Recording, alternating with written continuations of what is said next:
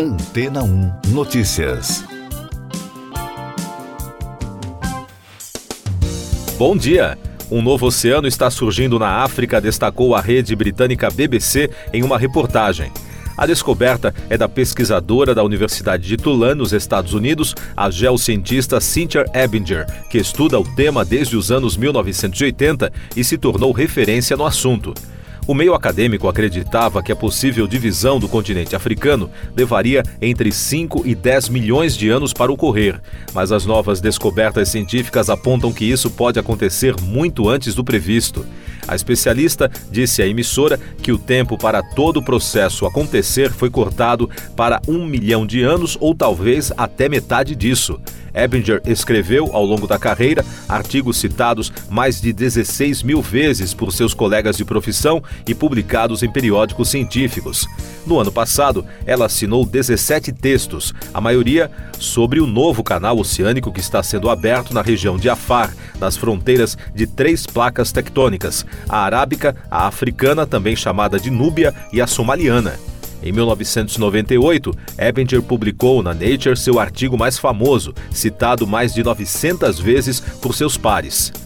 No estudo, ela analisou a ação de magma no Planalto Etíope com um modelo que pode ser expandido para a ação de vulcanismo por toda a África Oriental, um processo que ocorre há 45 milhões de anos.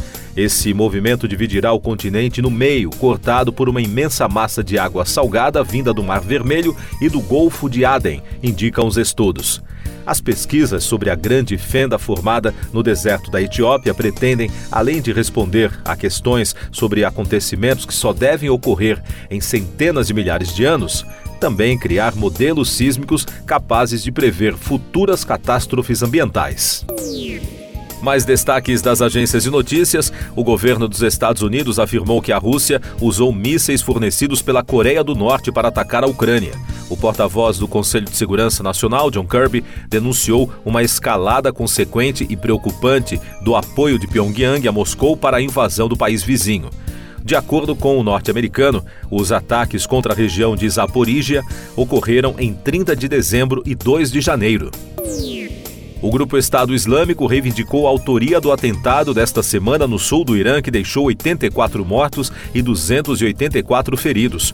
A organização jihadista detalhou que dois de seus membros provocaram as explosões em meio a uma multidão no cemitério em Kerman, no sul do país, na quarta-feira.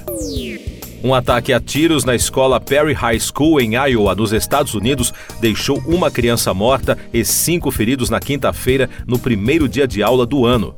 O tiroteio aconteceu pela manhã, antes do início das aulas. Destaques de economia e negócios. A Espanha gerou mais da metade de sua eletricidade através de fontes renováveis, informou o operador da rede elétrica espanhola.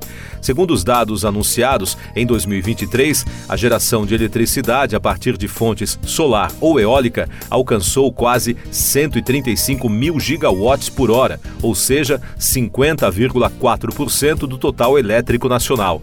Esse percentual representa um recorde histórico para o país. E no Brasil, o Serviço de Valores a Receber do Banco Central informou que mais de 40 milhões de brasileiros têm 6 bilhões de reais em dinheiro esquecido em instituições financeiras. Até dezembro, cerca de 3 milhões de pessoas jurídicas tinham pouco mais de 1 bilhão e 400 milhões de reais para sacar. Eu sou João Carlos Santana e você está ouvindo o podcast Antena 1 Notícias, agora com os destaques das rádios pelo mundo, começando com informações da rede britânica BBC. Na Suécia, pessoas que ficaram presas em cerca de mil veículos na neve durante mais de 24 horas foram evacuadas após as equipes de resgate trabalharem durante a noite e madrugada de quinta-feira para liberar a estrada principal na região de Skane, no sul do país. Muitos dos resgatados foram orientados a retornar aos carros mais tarde. A situação caótica ocorreu em meio à queda acentuada das temperaturas de inverno nos países nórdicos. No Líbano, milhares de pessoas assistiram ao funeral de Saleh al-Alouri, o principal líder do Hamas assassinado num suposto ataque de Israel em Beirute, a capital libanesa. Multidões participaram da cerimônia pelas ruas em meio ao som de música, orações e tiros, enquanto autoridades do Hamas prometiam retaliar. Agora as informações dos Estados Unidos, da rádio Fox News de Nova York. Leonardo DiCaprio, Bruce Willis e Michael Jackson estão entre os nomes das celebridades citadas em documentos recém-divulgados relacionados ao processo de Virginia Giuffre e outra suposta vítima de Jeffrey Epstein. O bilionário foi achado morto numa prisão de Manhattan em 2019, enquanto aguardava julgamento por acusações de tráfico sexual. Ele foi próximo a figuras importantes de Wall Street, políticos, celebridades e até da realeza britânica. Outro destaque da mídia americana: quatro membros de um grupo de milícia iraquiana alinhado com o Irã, incluindo um comandante de alto escalão do grupo, foram mortos no ataque de drone em Bagdá, segundo relatos da Associated Press e também da Reuters. Uma autoridade dos Estados Unidos confirmou à Fox News que os militares americanos foram responsáveis pelo ataque, que teve como alvo o líder, responsável por atentados contra as forças americanas. Siga nossos podcasts em antena1.com.br. Este foi o resumo das notícias que foram ao ar hoje na Antena 1.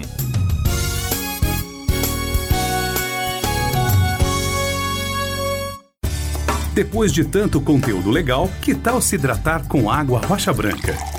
O consumo regular de água durante o dia traz benefícios para a saúde, como, por exemplo, manter a pele bonita e hidratada. Rocha Branca, da fonte direto para sua casa.